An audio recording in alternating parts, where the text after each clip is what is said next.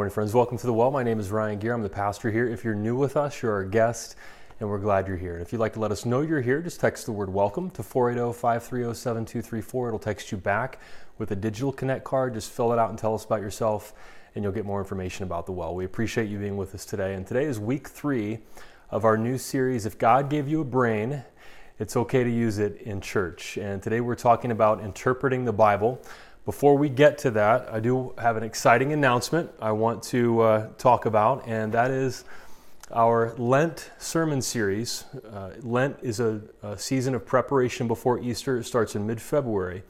Our Lent sermon series is going to be based on this book, uh, Postcards from Babylon The Church in American Exile by Brian Zahnd. And every week, the sermon will be based on um, on the book. And then every following Wednesday, we're going to have a new online Connect group led by Travis and Kristen Lavrin.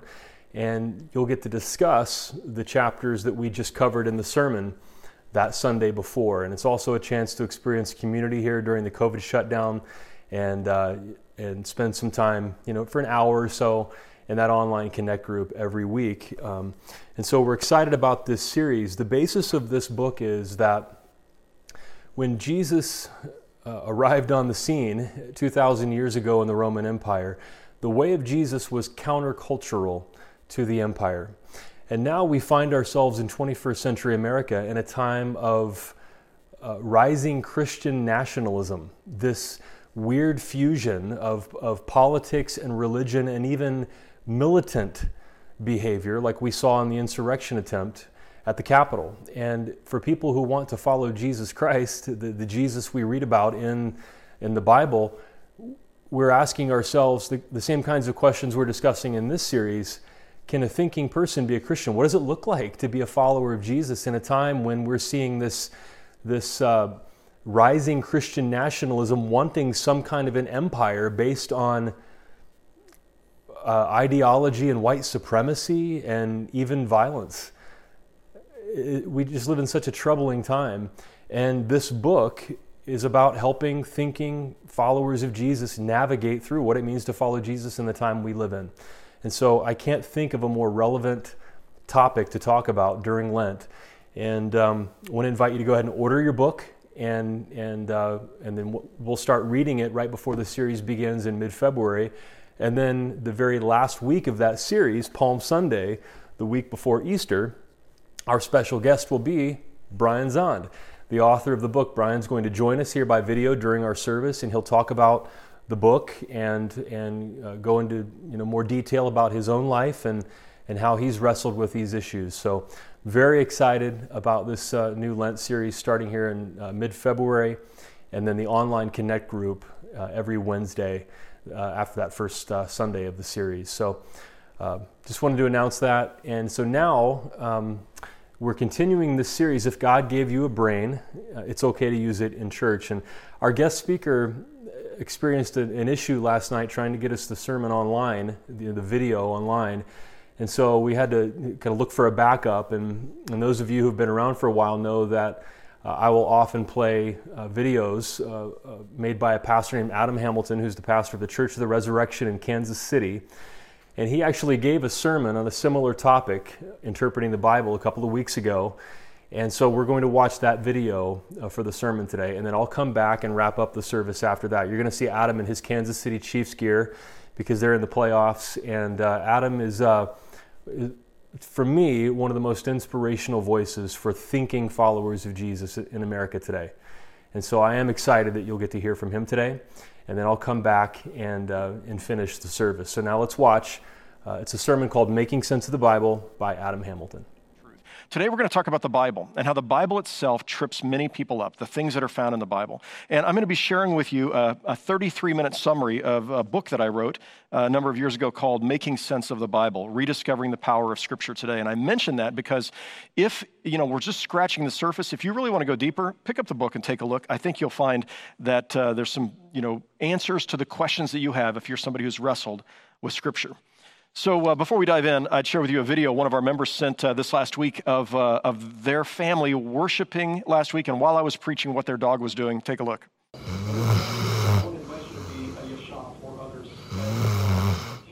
Yeah, you can barely hear my voice in the background, and that dog is cutting some serious Z's. And here's my hope is that during this message, I'm going to keep you awake today, that you're going to stay awake, and I'm going to talk fast. I'm going to invite you to listen fast and have a pen and paper and take some notes as we talk about Scripture. So let's begin by talking about some of the struggles people have with Scripture, because many of you have read the Bible and you're like, I don't have any struggles with it. I just think it's beautiful and great, and that's terrific. But for many of us, and I will tell you, myself included, there are things in the Bible that I really wrestle with. Now, I love the Bible. I came to faith by reading the Bible. As a 14 year old kid, I just started reading the Bible from the first, you know, from the opening pages all the way to the end, reading it straight through. And I got to the Gospel of Luke and I thought, you know what? I believe in God and I do want to follow Jesus. I mean, this book is a book that changed my life. I carry it with me everywhere I go. I got a pocket testament, and many of you know it's shaped just like my backside here.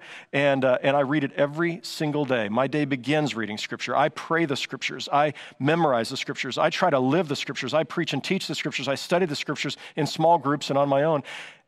I love this book. It is the defining story of my life. And because I love it, and because I have read it so much, I find there are places that I wrestle with the text. And there are things, there are ways you've got to look at the Bible and go, okay, I think we have to explain this somehow if you're taking the Bible seriously. So I want us to take the Bible seriously. Let me just give you some examples. So, uh, so I think about one of our members who came to me with, you know, having read through the entire Bible, and he said, "Look, I'm really disturbed by some of the things I read. I love Jesus and the way he lives and talks and what he says and does, but I don't know about these places where God calls people to put their children to death if they're disobedient." Or if somebody works on the Sabbath, a man was gathering sticks on the Sabbath and he was commanded to be put to death. Like, what do you do with that? Or the times where God has commanded people to slaughter, you know, entire villages of people, right? Not just villages, city states. There were hundreds, then thousands, then tens of thousands of people who were put to death at God's command. What do you do with that when, when Jesus teaches us to love even our enemies?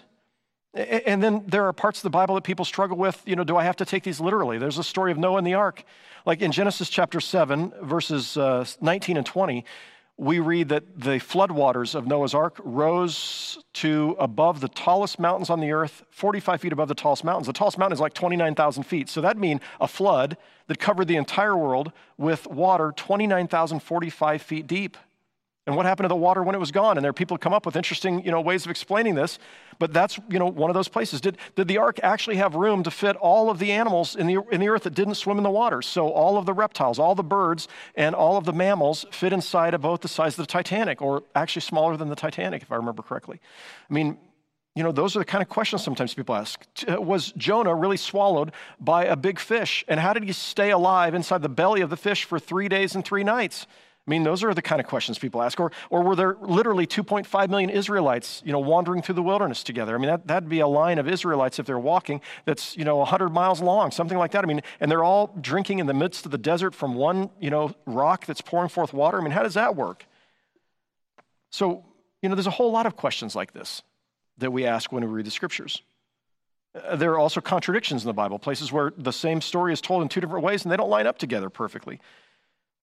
But the biggest stumbling block for many people is the apparent injustice uh, we find in Scripture. And we talked about that a little bit, but, but I think about something that Richard Dawkins once wrote in this book, The God Delusion. He's one of the most outspoken atheists alive today. And and he raises important questions, but, but he sometimes goes a little over the top. This is what he said about the Hebrew Bible or the Old Testament. He said, The God of the Old Testament is arguably the most unpleasant character in all fiction, jealous and proud of it, a petty, unjust, unforgiving control freak, a vindictive, bloodthirsty ethnic cleanser, a misogynistic, homophobic, racist, infanticidal, genocidal, filicidal, pestilential, megalomaniacal, sadomasochistic, capricious, malevolent bully. I mean, that's pretty over the top, but that's, you know, when you look at these certain passages that you wrestle with in the scripture, that's where a guy like Richard Dawkins comes out as an atheist. Like, that's what he sees when he looks at scripture. Now, I want to be clear there are 31,102 verses in the Bible, and we're talking about several hundred verses out of 30, 31,000 verses in Scripture. But those trip a lot of people up. By the way, I want to mention too one last thing, and that is that that uh, the Bible, one thing that trips people up about the Bible is the fact that it's been used to justify all kinds of horrible things. So, pre Civil War, the pulpits from Southern churches had preachers who were justifying slavery because of the Bible, right? And, and we know that there's over 200 verses of the Bible that's, that affirm or allow for slavery. Like, why is that? Right? Or, or we look to see how the KKK used, uh, used Scripture to support racism, or, or how Hitler found in Scripture a support for anti Semitism. or how men have used the Bible verses on women keeping silent in the church and, and, and, you know, the, the woman being subordinate to the husband or submissive to the husband as a way of justifying all kinds of terrible things in their treatment of their wives and their daughters in the past. And as you looked at the attack on the Capitol last week, you saw there were people with scripture verses on their signs who were also charging up the steps at the Capitol, who were marching into the Capitol, who were breaking into the Capitol. But these were people, some were clutching their Bibles as they were marching forward. Like all kinds of things we can justify by looking at the scripture and finding just the right verse and taking it out of context. All right, so let me reiterate that if these were the primary, you know, if, if this was the overarching message of Scripture, this kind of, you know, women uh, in a subordinate place and slavery allowed and, and killing gay men and, uh, and slaughtering children and, and all of this, if, if that's what the Bible is really all about, nobody would read it. I, I wouldn't read it. My life would have never been changed, but I wouldn't encourage a single person to read a Bible like that.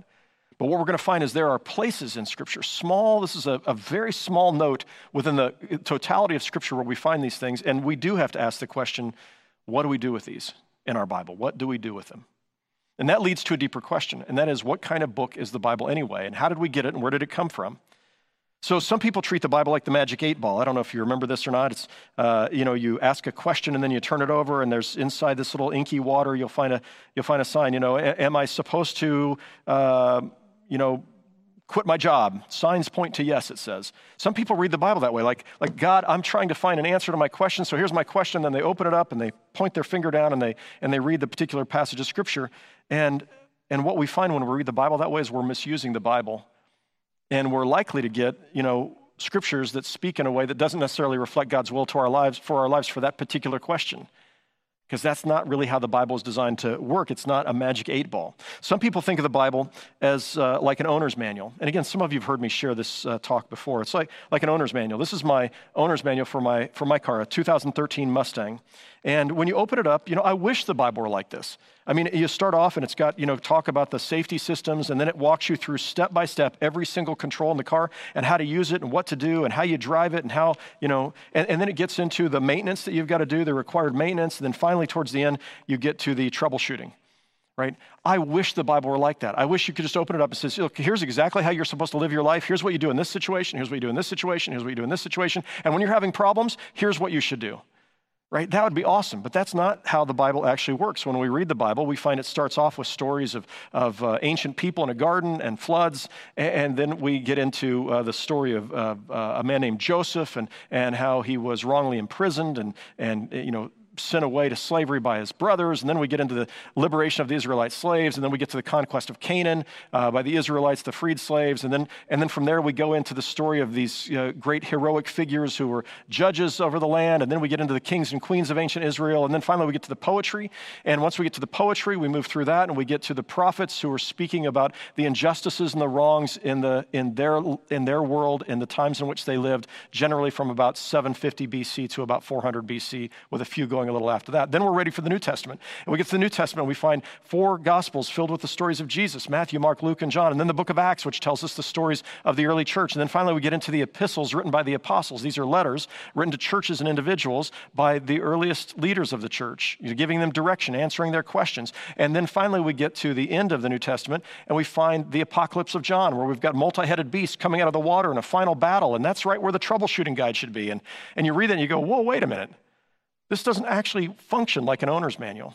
These are, these are stories, narrative stories, and there's poetry, and there's, there's didactic teaching, and, and, and, written to people in a particular context. And then our task is to figure out well, what were they trying to say? Why were they writing these things? What was the particular context in which they were writing? What did it mean for the people then? And then how do we translate into our own lives today? It just doesn't work quite like an owner's manual. I will say it's more profound than that, but it's certainly not just like an owner's manual. Now, often people will speak of the Bible as the Word of God. And so that sounds pretty amazing and awesome. Like the Bible is the Word of God. And so, so many people, um, you know, will take their Bible and they're just going to assume that as they read it, every single thing they read in there is God speaking. But what we find is there are many places where other people are speaking. You get to the book of Job, and Job has several friends that God is really frustrated with, and a lot of the book of Job is the friends saying things that God doesn't agree with right? And there are many times we're going to find things in Scripture that are not necessarily God's words, but people's words. And actually, I'm going to suggest to you that when we look at the Bible, we're, actually, we're going to find that the Bible is, well, we know this, the Bible is written by people, it's written by human beings. right? And those human beings were influenced by God and they were focusing on God and asking about how God's will, you know, related to their lives. But there were people with names who wrote these books. David is attributed, you know, is associated with the Psalms, and and uh, and Ezra is associated with, uh, you know, with a whole set of books that, you know, he might have been behind that captured the history of ancient Israel. And, and, Matthew, Mark, and Luke, though they were written anonymously, and John written anonymously, you know, their names are associated with them. Paul signs his name to most of his, to all of his epistles. And so, you know, what we find is there are people who are writing these things, and as they're writing these things, they're writing to address the issues, the needs, the concerns of the people of their time. There are reasons why they're writing, and they're writing with a particular, you know, purpose in mind. And as they're writing these things, they're addressing their world in the light of what they know about God and how they see God.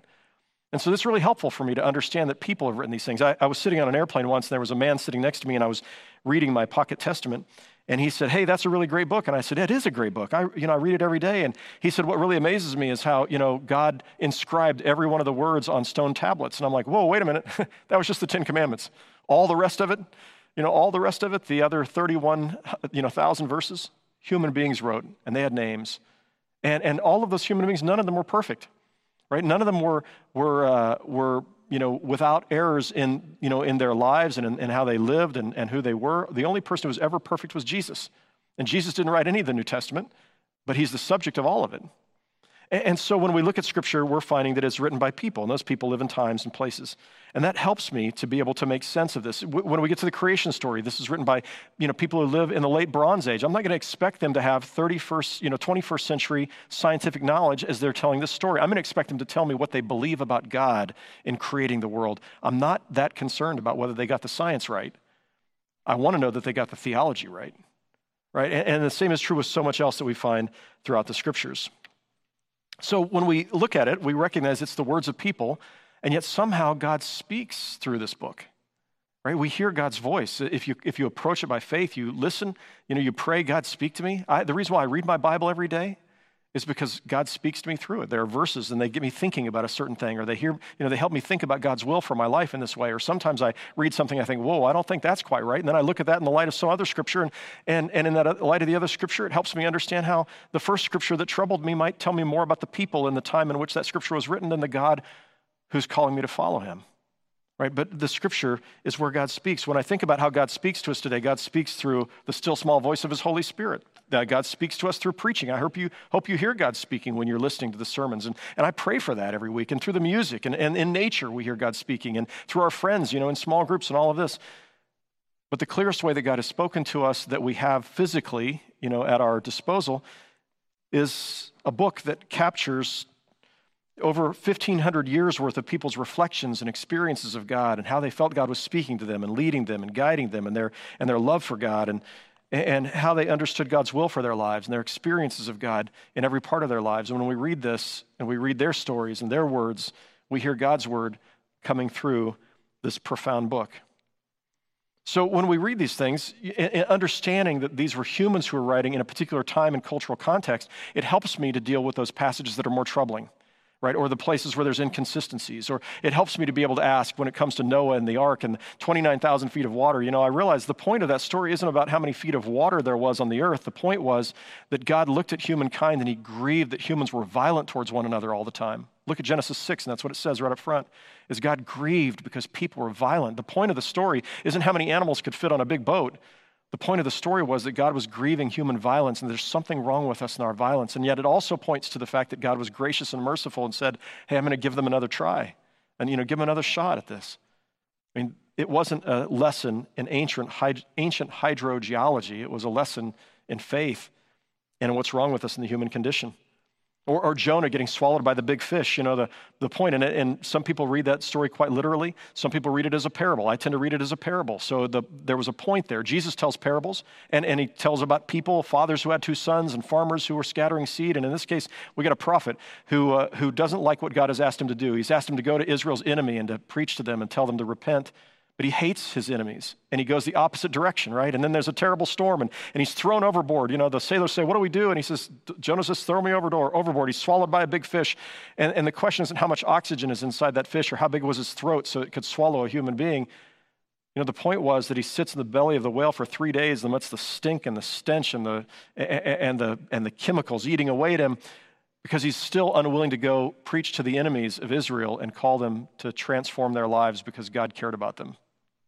Until finally he's willing to do that after three days and he's belched up onto the land and he goes and he preaches and they repent. And, and that whole four chapters of the book of Jonah is not about whether a fish can swallow a person.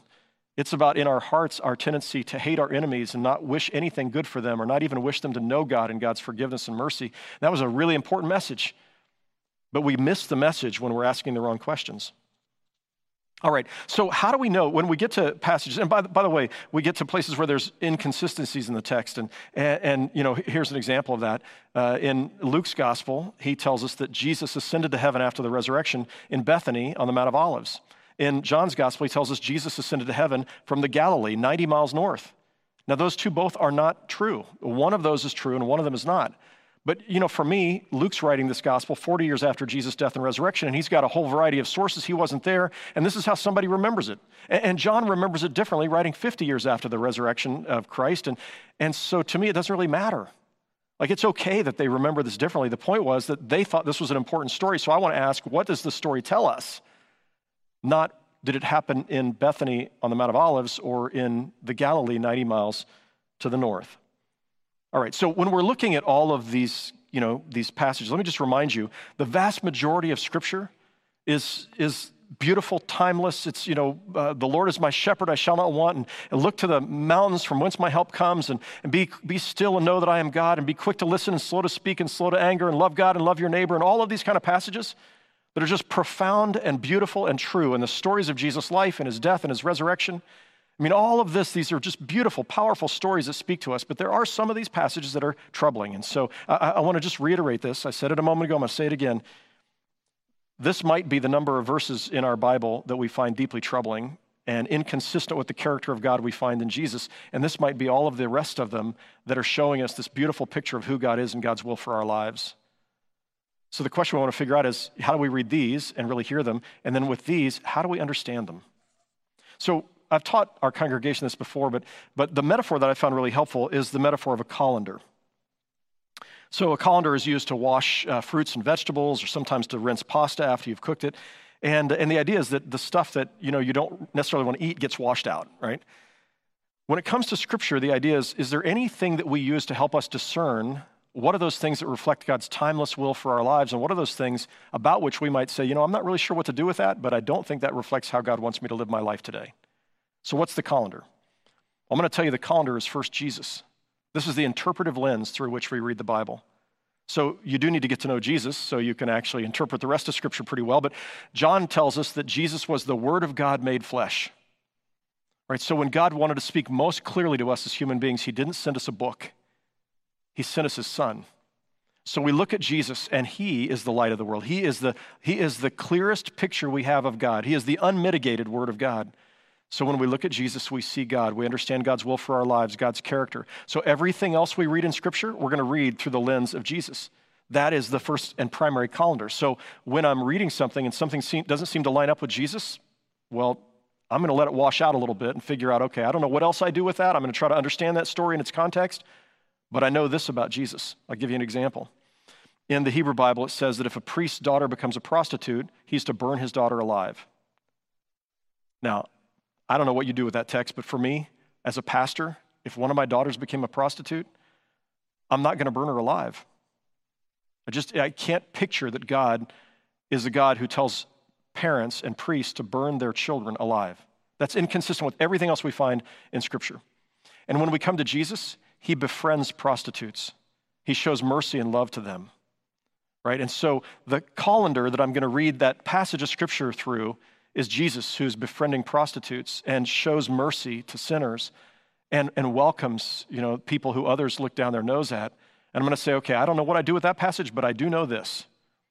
And, and when we have a colander like that, when we have that lens, it helps us. And, and really, I would say this it, Jesus is the primary colander, but then I think of what Jesus said. Jesus said that there were two really great commandments upon which everything else was built in Scripture. It summarized everything else in the Bible. Do you remember them?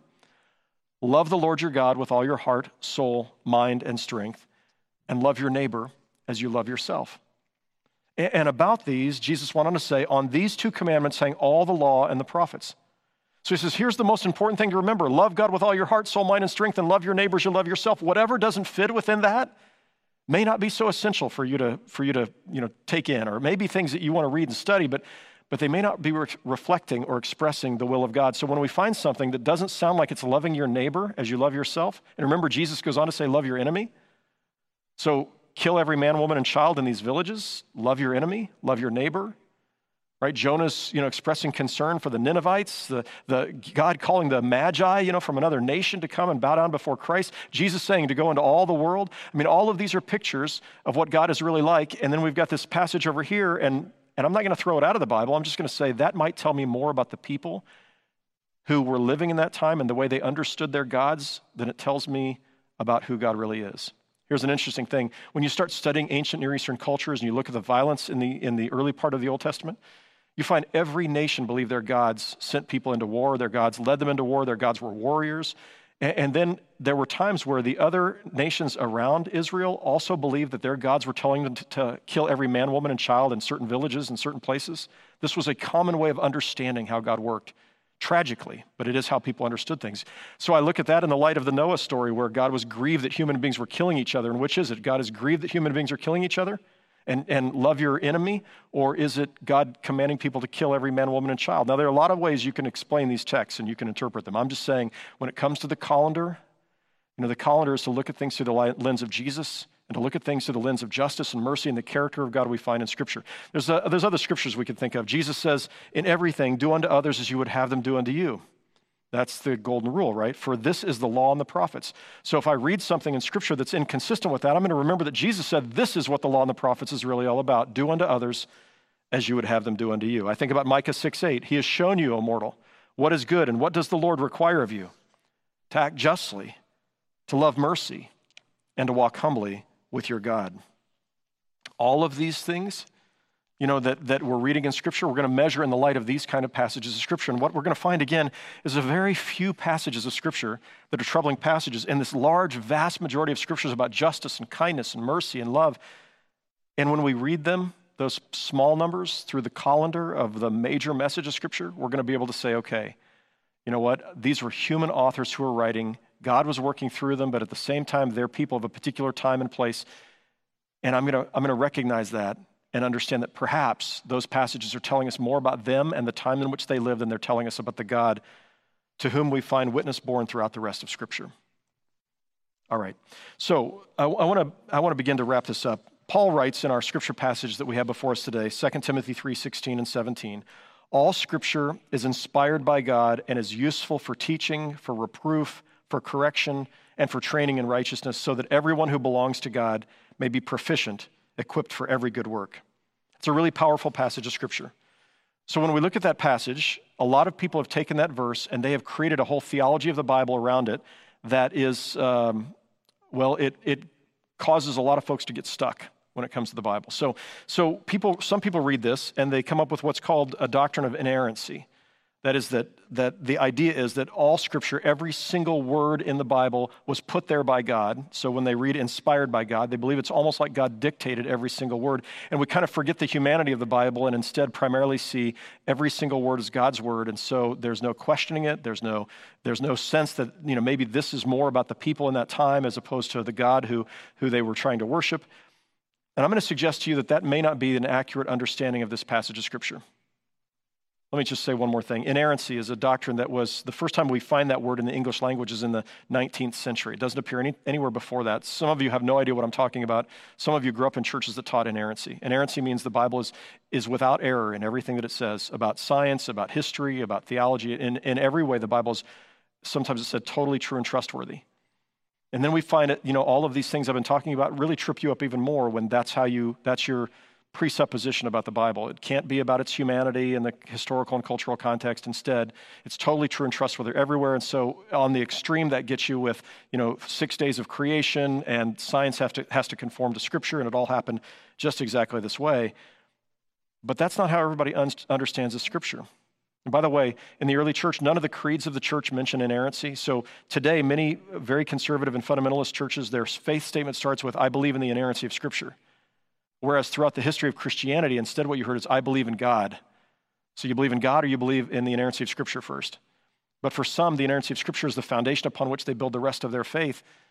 For us, our faith is built on God, and Scripture bears witness to or testifies to God. So, anyway, Paul says all Scripture. When he says all Scripture, the word Scripture there doesn't mean verse by verse every single word, but instead, Scripture is the word is graphe in Greek, it's all the writings.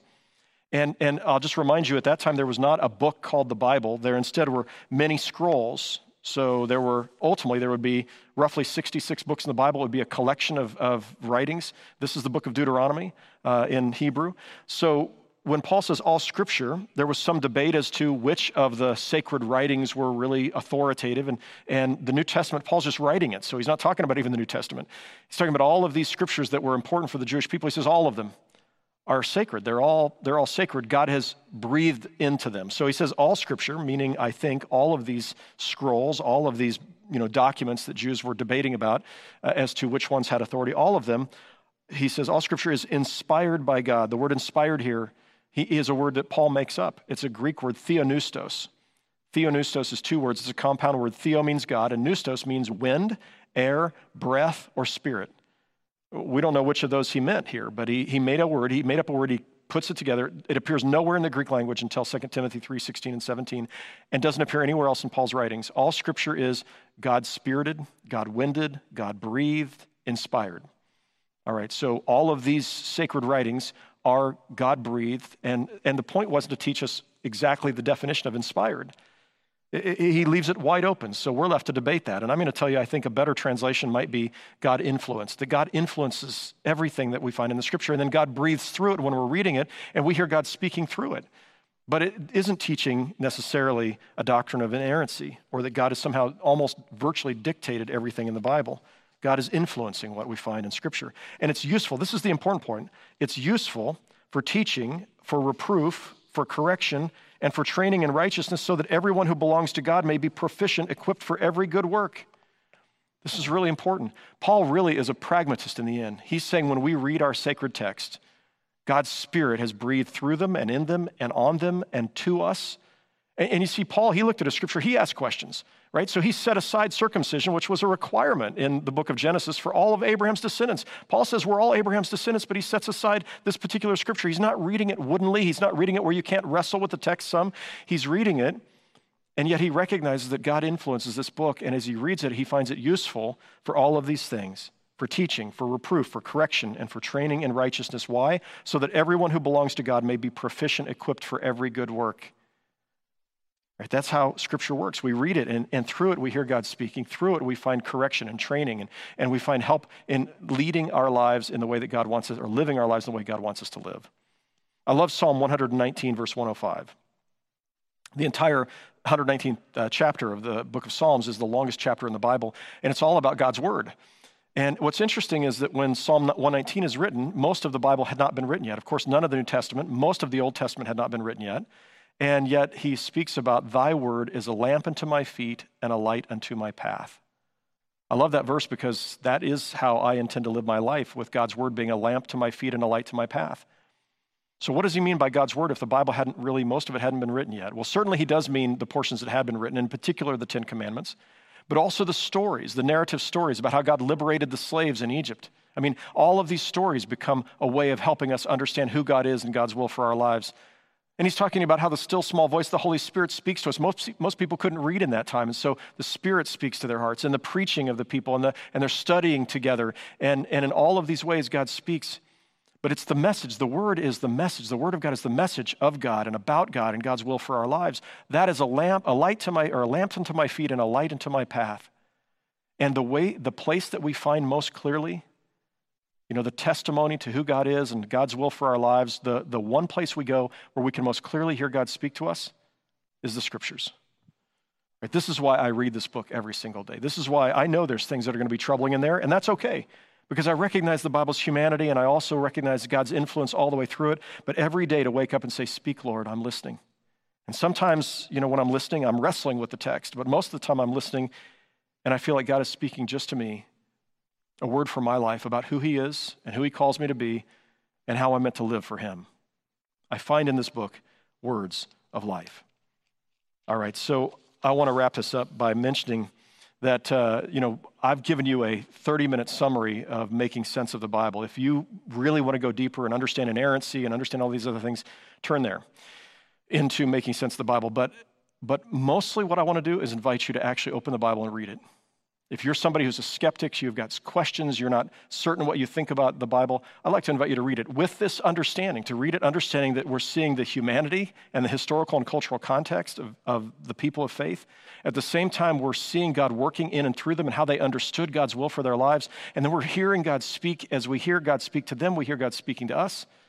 And by the time you get to the Gospels, New Testament, you look at Jesus and you hear the definitive word of God, and you're going to find in his words and in his life words of life for you. So this Lent, it start, Lent starts February 21st. We as a congregation are going to be studying the Gospel of Mark, and I want to encourage you to consider joining us for this study. Uh, so we've got a month to go before we get there, but we're going to be reading every week, every day. We're going to be reading through the Gospel of Mark. It's the shortest of the Gospels. It was the earliest Gospel written.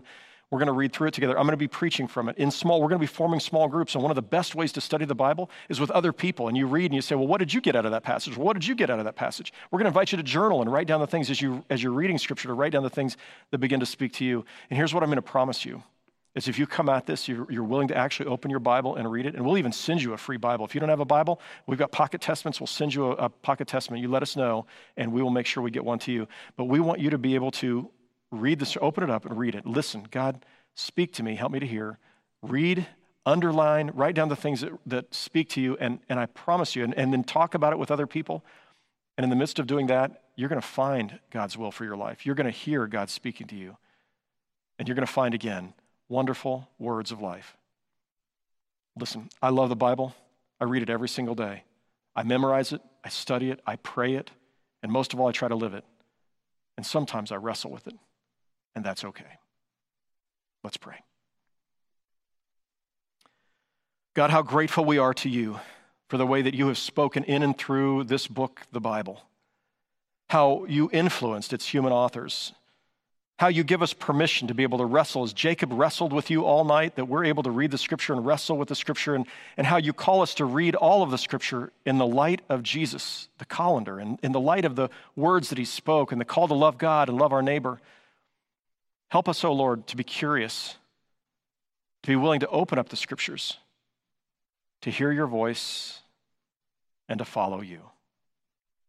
In Jesus' name, amen.